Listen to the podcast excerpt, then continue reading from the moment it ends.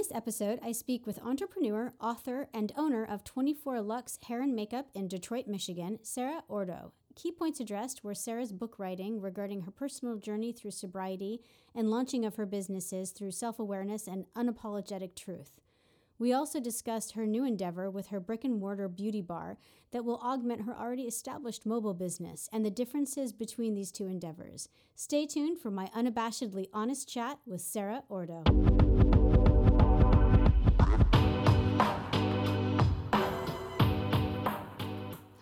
Name is Patricia Kathleen, and this podcast series contains interviews I conduct with women, female identified, and non binary individuals regarding their professional stories and personal narrative. This podcast is designed to hold a space for all individuals to learn from their counterparts regardless of age, status, or industry.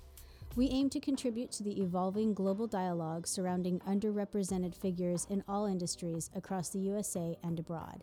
If you're enjoying this podcast, be sure to check out our subsequent series that dive deep into specific areas such as vegan life, fasting, and roundtable topics. They can be found via our website, patriciakathleen.com, where you can also join our newsletter. You can also subscribe to all of our series on iTunes, Spotify, Stitcher, Podbean, and YouTube. Thanks for listening. Now let's start the conversation.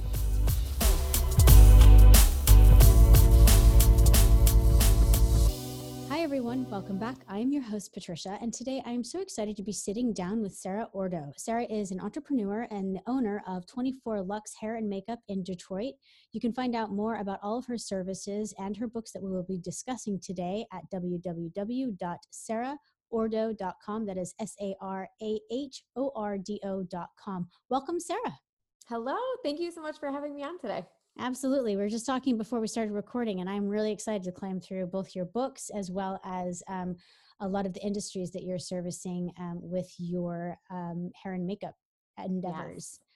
So, um, for everyone listening, I'll give you a bio on Sarah, but prior to doing that, a quick roadmap for today's podcast. We will first look at unpacking Sarah's academic and professional life, and then we'll turn straight into um, kind of looking at her books. I'm going to have Sarah describe each of those in like the synopsis and as well as the ethos and the philosophy, what she was trying to communicate who her target uh, readership was, things of that nature. And then we'll unpack 24 Lux Hair and Makeup and we'll get into the populations and the clientele that they have had in the past, as well as um, their endeavors right now. They were a mobile company, and Sarah just let me know that it was a brick and mortar endeavor that's recently taken change, which is just opposite of everyone else. And I'm excited to find out about that. I like people doing things a little differently.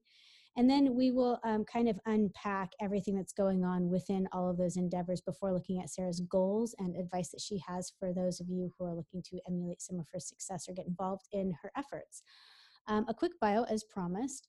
Sarah is not your um, so typical millennial girl, just ha- craving uh, to make moves and leave her mark on the world. She's a bit of a do it all kind of woman and seriously um, to do all things. She's an entrepreneur and the owner of 24 Lux Hair and Makeup in Detroit. Um, an on location hair and makeup team for weddings and events. Uh, she is also a licensed makeup artist, self published author, post podcast host, YouTuber, life coach, workshop creator, and most recently has begun organizing live local events. And Sarah, I will say that as I was kind of reading through one of your books, I got the feel of that. I had the I you know the sense that it was written by someone who's a, an advisor and a coach, mm-hmm. and I really love that. But before we start unpacking your um, books and kind of your authorship right there, I'm hoping that you can kind of carve out your early academic and professional life so that people get a sense of the platform that you came to writing the books and launching 24 Lux Hair and Makeup. Yeah, absolutely. So I definitely didn't start out with what I'm doing now, um, which I feel is the case for most entrepreneurs.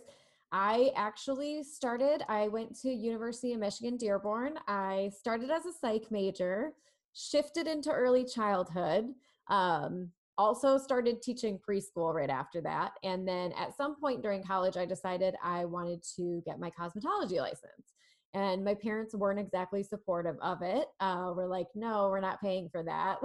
So yeah. I have always been kind of a like tell me i can't do something and i'm going to figure out how to do it person.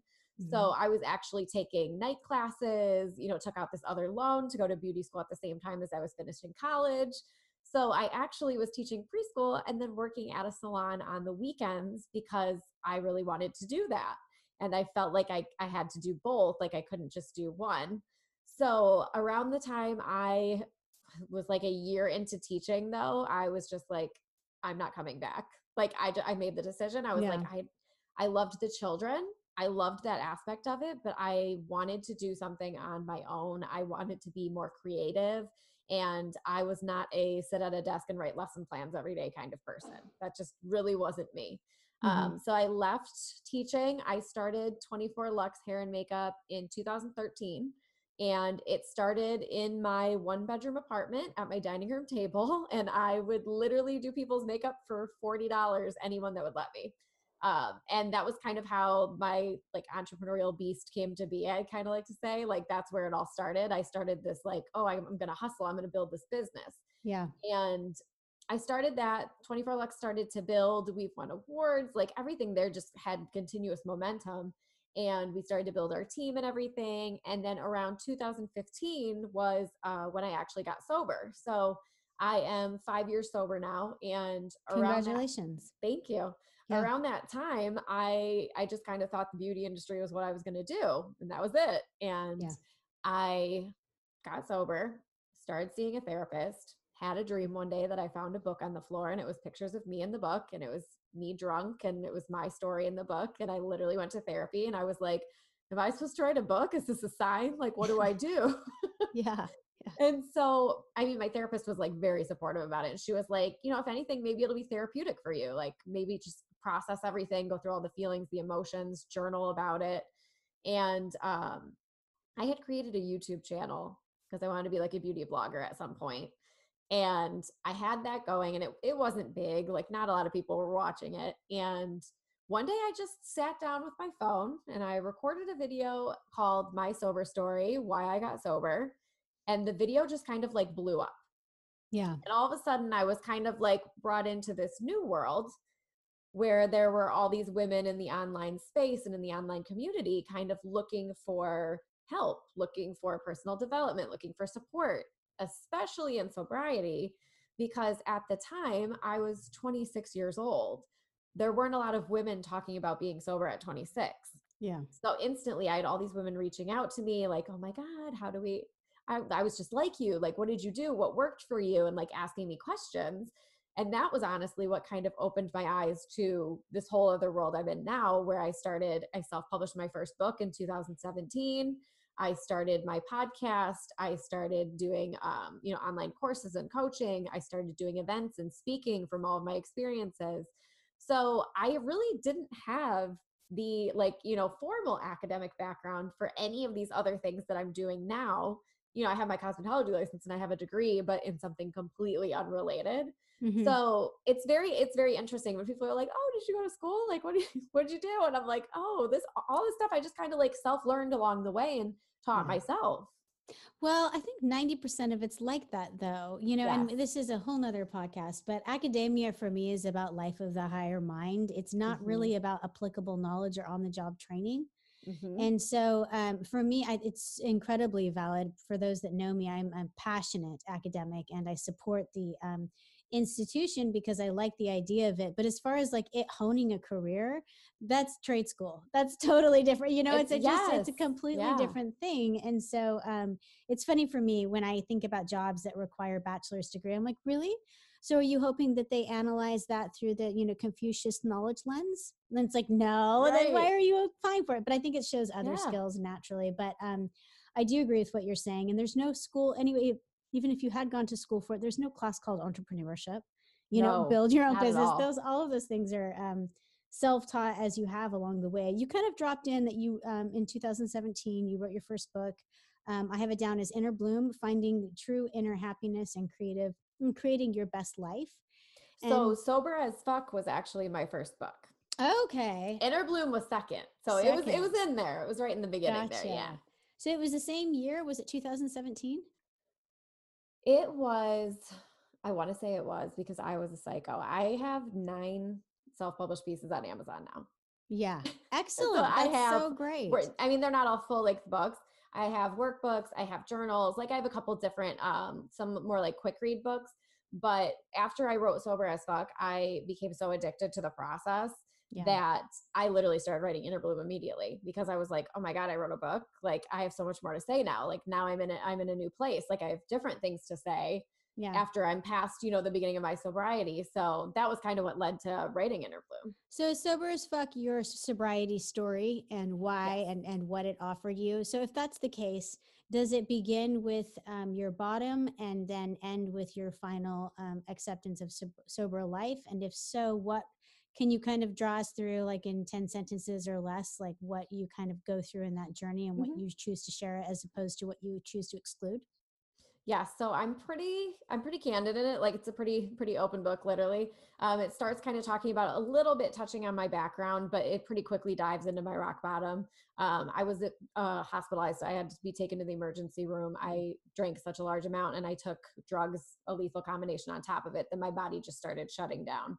um, so I did have a, you know, life threatening experience where I almost didn't walk out of it alive. So I walk everyone through that. And then also, you know, I decided to get sober and I was like, okay, I'm going to do this. I'm going to get sober, like kind of naively thinking it was going to be easy.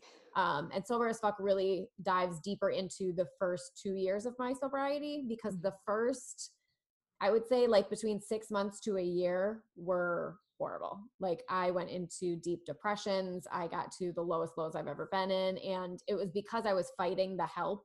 I wasn't open to accepting all the help and resources there were out there. I was trying to just do it on my own. Mm. And after I opened up to that, it kind of follows the journey of, you know, going through my second year in sobriety where I really did come to accept everything and start this new life, which, you know, was ultimately so much better than the one I had left behind.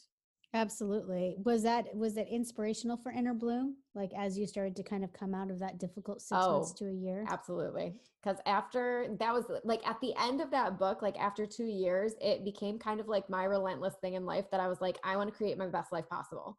Like mm-hmm. I'm here now. I did this. I have the second chance and I don't want to take it for granted. So like how do I make it my best life possible? How do I make every day the best day? And that's what Inner Bloom really is about. It was how I started changing things in my life, what I started practicing in my everyday life that really gave me like true inner happiness aside from all of the external factors. Yeah, I see the tra- the trajectory now, like yeah. especially between the books because Sober as Fuck and Inner Bloom, from what you just described, those both are like the stepping stones up to um, uh, not sorry, which I'm mm-hmm. hoping is you know somewhere around your third because that's what I have it in my notes as. It's my most uh, recent one, actually. yeah. Okay, your most recent. I looked at I looked through that, and yeah, um, yeah. and you and I talked before we got on, and I want you to walk people through it, but um, it does have kind of the notes of so it's not sorry, living your most confident, vibrant, and unapologetic life, and you do have this this um, the rhetoric to me is is is so constant and powerful about like it's this is you know this is your time now like you need to yes. tap into who you are and make sure that you stay very transparently not only honest to yourself but to your environment like yes, to those absolutely. around you like keeping everyone on the exact same line and page and um, and so it makes sense that you start off you know with your sober journey and then climb into the the inner bloom and really finding out you because it feels like not sorry is about putting it out there in front of your reality mm-hmm. after you've come into all the mental awareness. But i want you kind of describe um, for everyone listening um, what inspired you to write not sorry especially because you have such a body of work before it. And mm-hmm. um, who is the reader? Who are you writing for or to um, in describing it? And what is like the shape and the body of the book yeah, so I went obviously from sobriety. I have a few books in between that are a little bit more like personal development still, but um once I I don't know what it was, once I got into my 30s, it was like I I don't know if it was age, I don't know if it was just fully accepting myself finally, but I I started to notice in myself and then it was ultimately who I wrote the book for was that there were so many women, myself included, that we were like, oh, I'm living my best life. And we're like sharing all the quotes and like, oh, I'm happy. Look at me. I'm doing all the things. Like, you know, if we're single, we're acting like we're happy single. We don't need anybody. Like, we're always posting and sharing all these things, talking yeah. about how great we are. But then I would catch myself at the same time, you know, having someone criticize something I did and I was internalizing it and being like, oh my God, maybe I shouldn't do that. Maybe I should change that. Maybe I should do this differently. Like, why is this person upset about it?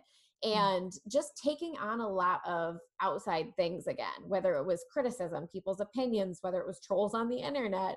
And I saw so many women out there that we were like acting like we were fully authentic, acting like we were unapologetic and we didn't care what anyone else was saying, but then at the same time, still internalizing those things and not fully stepping into that woman that we were wanting to be.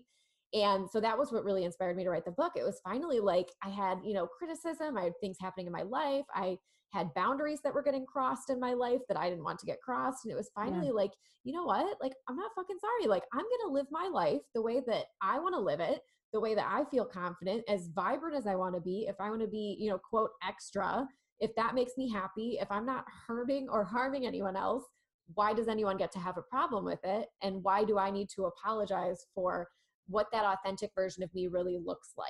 And so it really did just become this book of like, preach mode to like be yourself, stop giving a shit about what everyone else thinks, stop internalizing the things that don't really matter, stop watering yourself down, stop whispering when you want to scream and say things out loud, and really just not apologizing for who you want to be in your life anymore.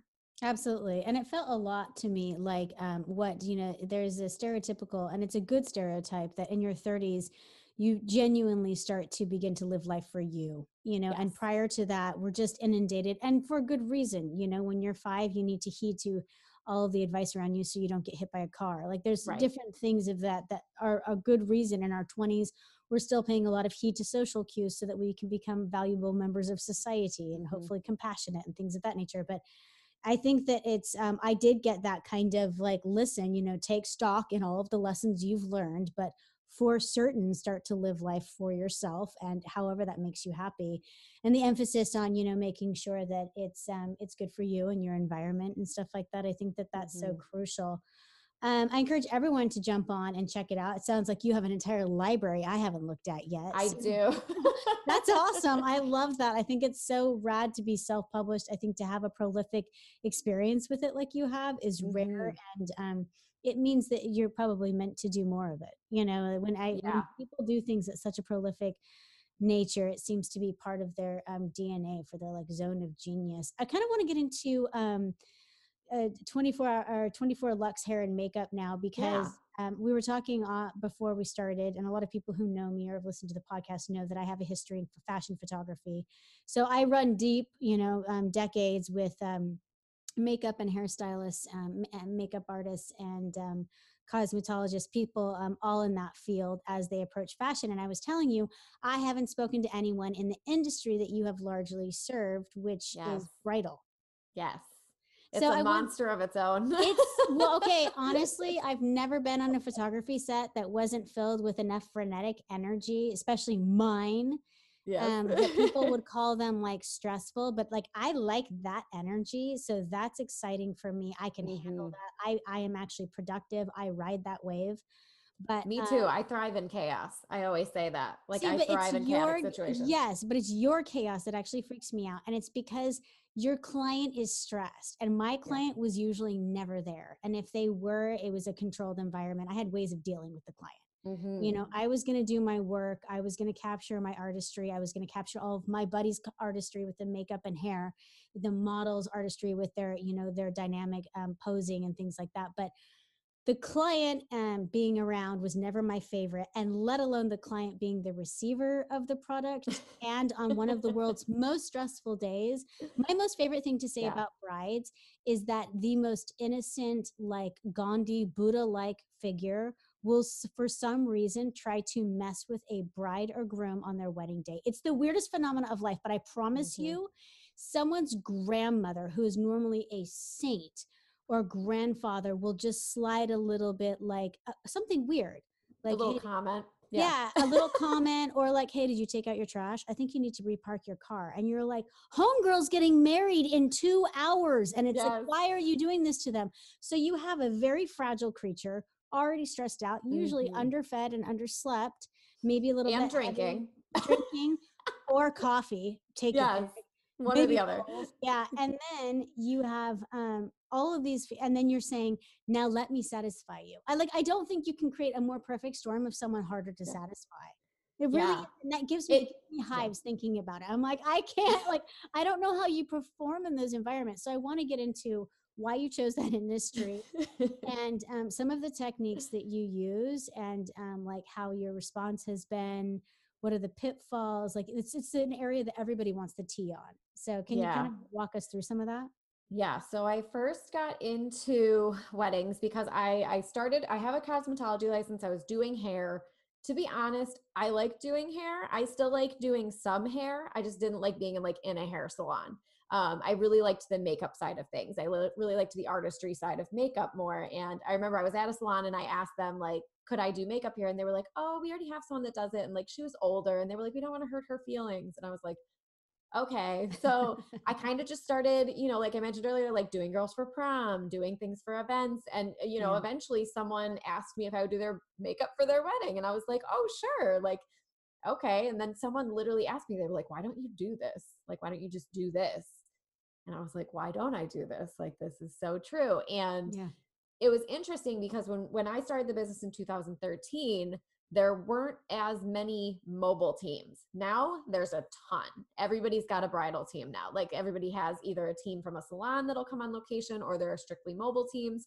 Um, the reason I honestly started the business was I mean, number one, I just love doing makeup, but in the Detroit area, it's not like New York, it's not like LA, it's not like Chicago where people have these glamorous events and they're not paying to get their makeup done for photo shoots all the time there's not as much of a constant as far as just doing like everyday makeup for people.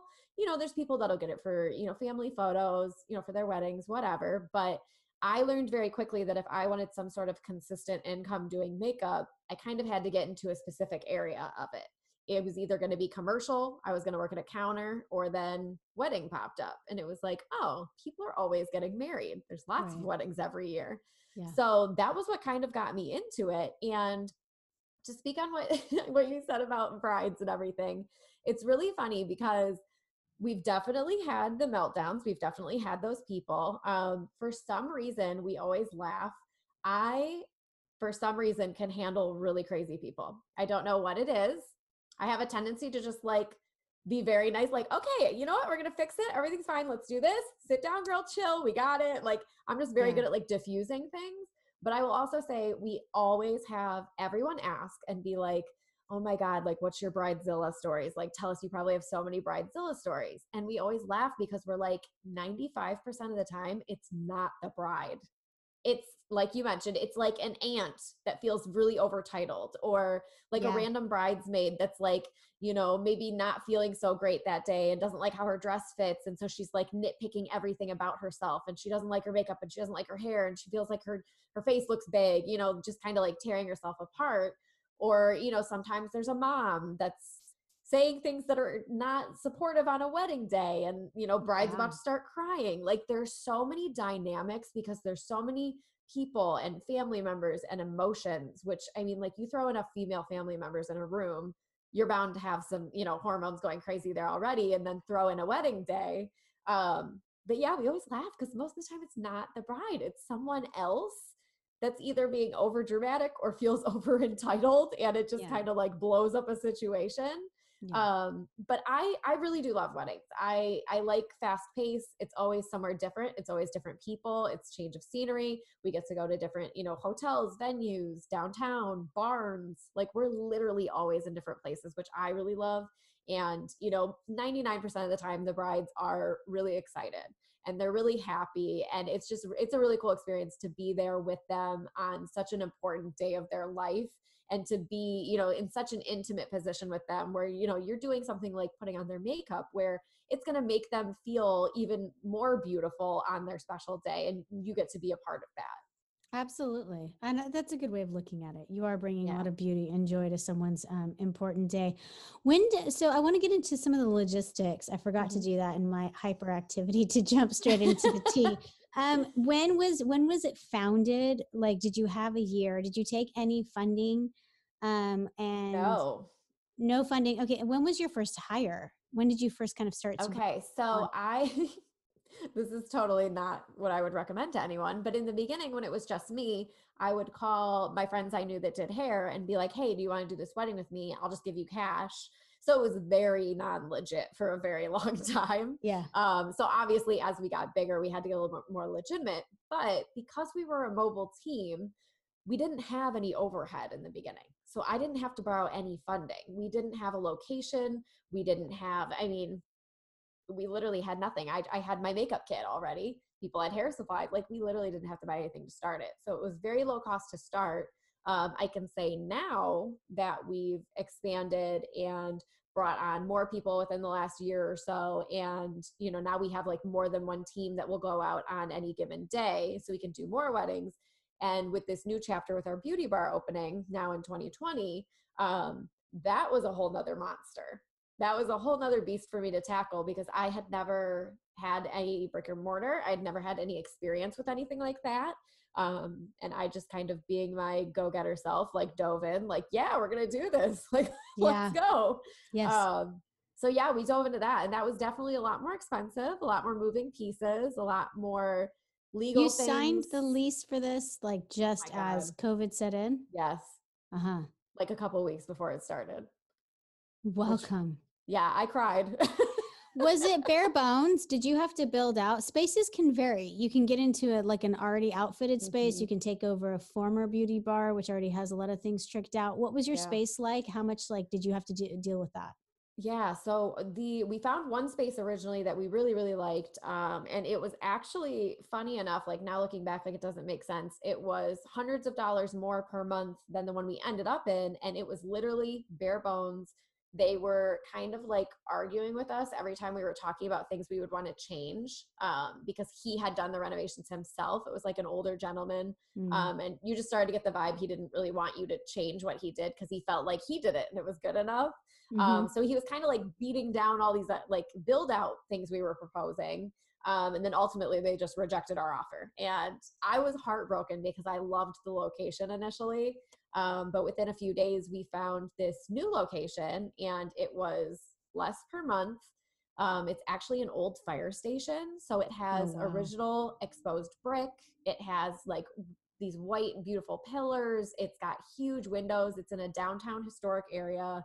It's got the original wood, um, like shiplap walling where they used to pin up like the papers and stuff. yeah. So it had so much character. Beautiful. Already had rooms built in it, wood floors. Like it was like, oh, good thing this didn't work out for a reason because this was so much better. Yeah. So we didn't have to do too much build out. We had to build one room because we are um, going to offer microblading, which is very, very strict because it's considered tattooing. So you have to have the health department come out and um, inspect and license your facility.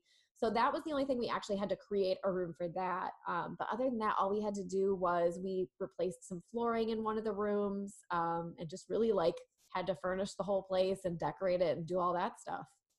So when you say beauty bar, what kind of it's that's a blanket term. It can mean Yeah. a lot of different things. So what Yes. services do you offer, and how did you curate uh, what services you were going to offer and not offer? Like you just mentioned microblading. I always think of med Mhm. spa with stuff Yeah. like that. So how did you kind of curate what services and what services do you offer? Yeah, so I personally worked for Benefit Cosmetics part time for seven years. I um, sold their cosmetics, and then I also worked. They have a brow bar. They have a waxing counter. Mhm. So I literally was doing eyebrow waxing and tinting for seven years straight, um, just part time as I was building all my other businesses as kind of like my safety money. Um, so I had all this experience and I had all these clients. And when I left there, all these people were like, "Can we come to your house and get our eyebrows done?" And I was like, uh, "No, like I don't know what to do." That's weird. Yeah. yeah and i um but at the same time like i i've always loved that client relationship and those people were like regular clients so like i knew them like they knew me back before i even met my husband when i was working there so i i kind of had this thought of like ah like i kind of want to keep these clients so i definitely right off the bat was like okay we'll do a brow bar we can do brow waxing and tinting there for sure um so that was going to be like my component of it and then obviously the makeup was going to come in there as well because we're all me and a couple of my girlfriends like we all do makeup and uh, we added spray tanning one of my girls just got certified in spray tanning and then we have eyelash extensions um, it's actually the girl that's been doing my eyelash extensions for almost two years i've been telling her for at least the past year that it was my goal in life to get her to work for me so Nice. that came through like came through Yeah. um, so yeah, we have let's see, brow bar makeup, spray tanning, eyelash extensions. Uh, we have to the microblading process is taking a little bit longer just because it's so much um, health department regulations. So we have to go through a couple more in-depth inspections still. Um, and then we're also probably going to offer facials in that room just because it's already going to be kind of set up for it. Yeah. And we kind of like the way I kind of decided what we were going to do there, like I knew what I was going to do. Um, but I took on this, I've always loved helping other women like build and expand. So I had, you know, these several girls I knew also in the industry. Um, they're all a little bit younger than me. They're all in their 20s, very eager, very excited, very talented. And I was like, hey, y'all want to do you want to come do this with me? Like i would love to help you build your business. Like you guys can be in this space with me. Like it'll be so much fun together. Um, so that was kind of how we factored in who was going to be working there and what services we were going to offer. Um, i definitely didn't want to get into the hair department there. Mm-hmm. it's a whole nother level of licensing that i was just like i'm not a i'm not a hairstylist anymore. Like i don't want to yeah. be doing hair. So we well and i don't know if services. it's just me but i don't really like I don't like the mixture. And maybe I'm just old. Like I don't know what it is, but like I don't intend to get um yeah, the uh, the eyebrows or um ex- eyelash extensions or at the, ha- yes. the hair salon. It's like waxing at the nail salon. I think it yes. like a lot of people do it, but I'm like, ah, different stores. Like yes, yes. I know I say that all the time. I would have so many clients that came to me at the brow bar and they were like, "Can you fix my eyebrows? I got them done at the nail place." And I'm like, girl, like when you pay for a seven dollar eyebrow wax, like you're gonna get a seven dollar eyebrow. yeah, exactly. So That's yeah, it, def- it like. definitely has kind of like that niche to it. Like it's more of like the beauty, like pampering, enhancement side than like hair maintenance kind of thing. Nice. What did you how did you decide your business model? Is that something you learned along the way or did you like I mean that all varies. That whole industry is like the wild west. It you really can rent space you can mm-hmm. do you know a salary you can do an hourly i mean there's so many different things how did you decide on yeah. yours so i literally clueless going into it didn't have too much business background about how to do this i honestly just started researching um, I, I looked at our, our costs, our expenses, uh, talked to the girls about what would work best for them because, you know, if they don't have a full clientele, it doesn't really make sense for them to do booth rent because then they're losing money. So um, we all kind of just like pow out on numbers. My husband is way more good on money stuff than I am. So he helped me with a lot of that too. Um, but we've actually gotten it set up to a place where we can cover a portion of our rent with our uh, booth rent uh, nice. girls that are in there, which is really nice because a lot of places, you know, in the beginning, you're just struggling to like get to profit, where it yeah. kind of gives us a leg up on that from the get go. Absolutely. That's really cool. It sounds like you've done it right too.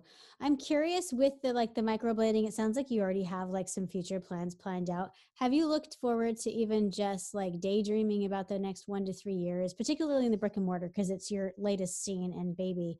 Um, but also yes. speaking to you know the um, the hair and makeup with the bridal do you have um, future plans for the next like one to three years like um, i think post covid you know where things are starting to open back up yeah. but um, as they start to do even more so through the winter and spring when we get a vaccination what are your future plans with both endeavors so right now i mean we were just talking about it today we're like we're busy we're busier than we i mean like i knew we were going to be busy but like it's becoming very quickly like it's it's catching speed quicker than we thought it was going to. So yeah. like we're in a point where people are literally already contacting me like I want to get eyelashes and I can't get in until the end of July and I'm like sorry like that's that that's what we have right now yeah, like yeah. I mean we just opened I'm like uh so we it's funny we were literally just sitting outside this morning having a conversation about it um we have the potential one day um, there's a way you can sign these things with leases and stuff where um,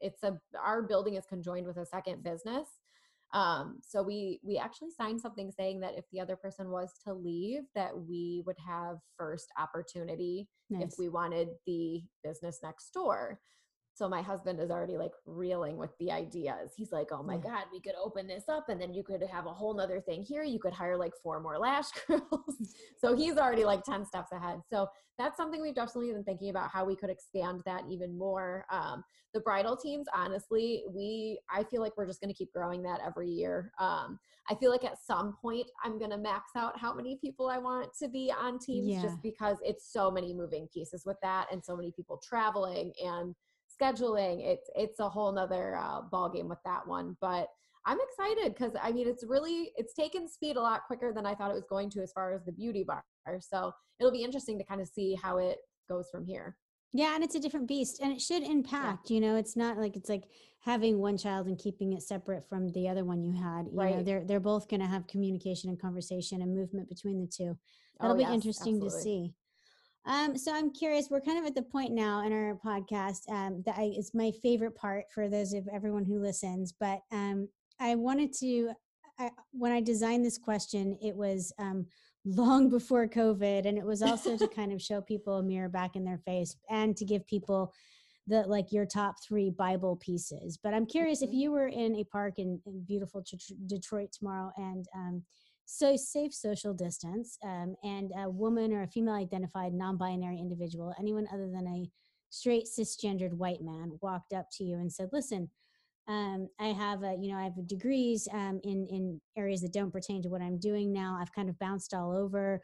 I have this incredibly prolific writing career that came out of like an original journey of getting sober and um, i'm moving forward. I'm launching businesses. I'm getting ready to do brick and mortar for the first time what are the top three pieces of advice you would give that individual, knowing what you know now after everything you've gone through? Yeah. Um, chase your big dreams because they're not too big. Because I thought they were scary and I did it. So if I can do it, anybody else can. Um, definitely be open to help because mm-hmm. I'm the one that tries to do all the things and think I can do it on my own. And sometimes I can't. And I need to be open to people helping me. Um, and to be daring but safe. Mm. very contradictory. yeah. But definitely like I and just to like unpack that a little bit, like I am someone who is always daring. I jump in. I'm like, I want to try to do this. I'm going to try to do it. Here we go. Like I jump all in, but I also am financially not stupid about it, if that makes sense. Yeah. Like I'm not going to drain my bank accounts and be like, let's see if this works. Like I would never put us in that situation. I'll figure out a way to make it work, but I'm not going to be overly risky when I do it. Absolutely. like some people do that. I do too. And I think it's the only piece that people really regret. You know, yeah. it's it's when they lose the house. It's yes. like it's yes. um everything else, you're like, ah, you know, I lost a lot of sleep that year, yes. this, that, the other. I had to bike to work, whatever it is. But when right. you when you go financially to a place where you've kind of changed your quality of life, everything yes. goes downhill. Even when Absolutely. it's a success story after that, they're like, "Oh, that was awful." you know? Mm-hmm. Yeah. So I've got chase your big dreams. Um, you're not as big and unobtainable as you think. Open, stay open to help. And it sounds like and tied into that is also like getting ready to outsource and, and yes. not be a Jill of all trades, um, even though you can be and be daring but safe and be financially safe but emotionally daring. Yeah. I love that. Amen. That's awesome. Thank you so much for your time today, Sarah. I loved learning about everything that you're doing with 24 hour um or sorry 24 hour 24 lux hair and makeup as well as um, the beauty bar what is the name of the beauty bar the same 24 lux beauty bar yep Oh, cool. I love that. Um, I loved hearing about all of that and your books as well. I encourage everyone to get on and check out at least the one I read, Not Sorry, Living Your Most Confident, Vibrant, and Unapologetic Life. It was awesome. And I appreciate you, you so talking much. to us. Thank you so much for having me on today. Yeah. And for everyone listening, I appreciate your time. We've been speaking with Sarah Ordo. She's an entrepreneur and owner and author. You can find out more about everything we've talked about today on her website, www.sarahordo.com. And until we speak again next time, remember to stay safe and always bet on yourself. Slingshot.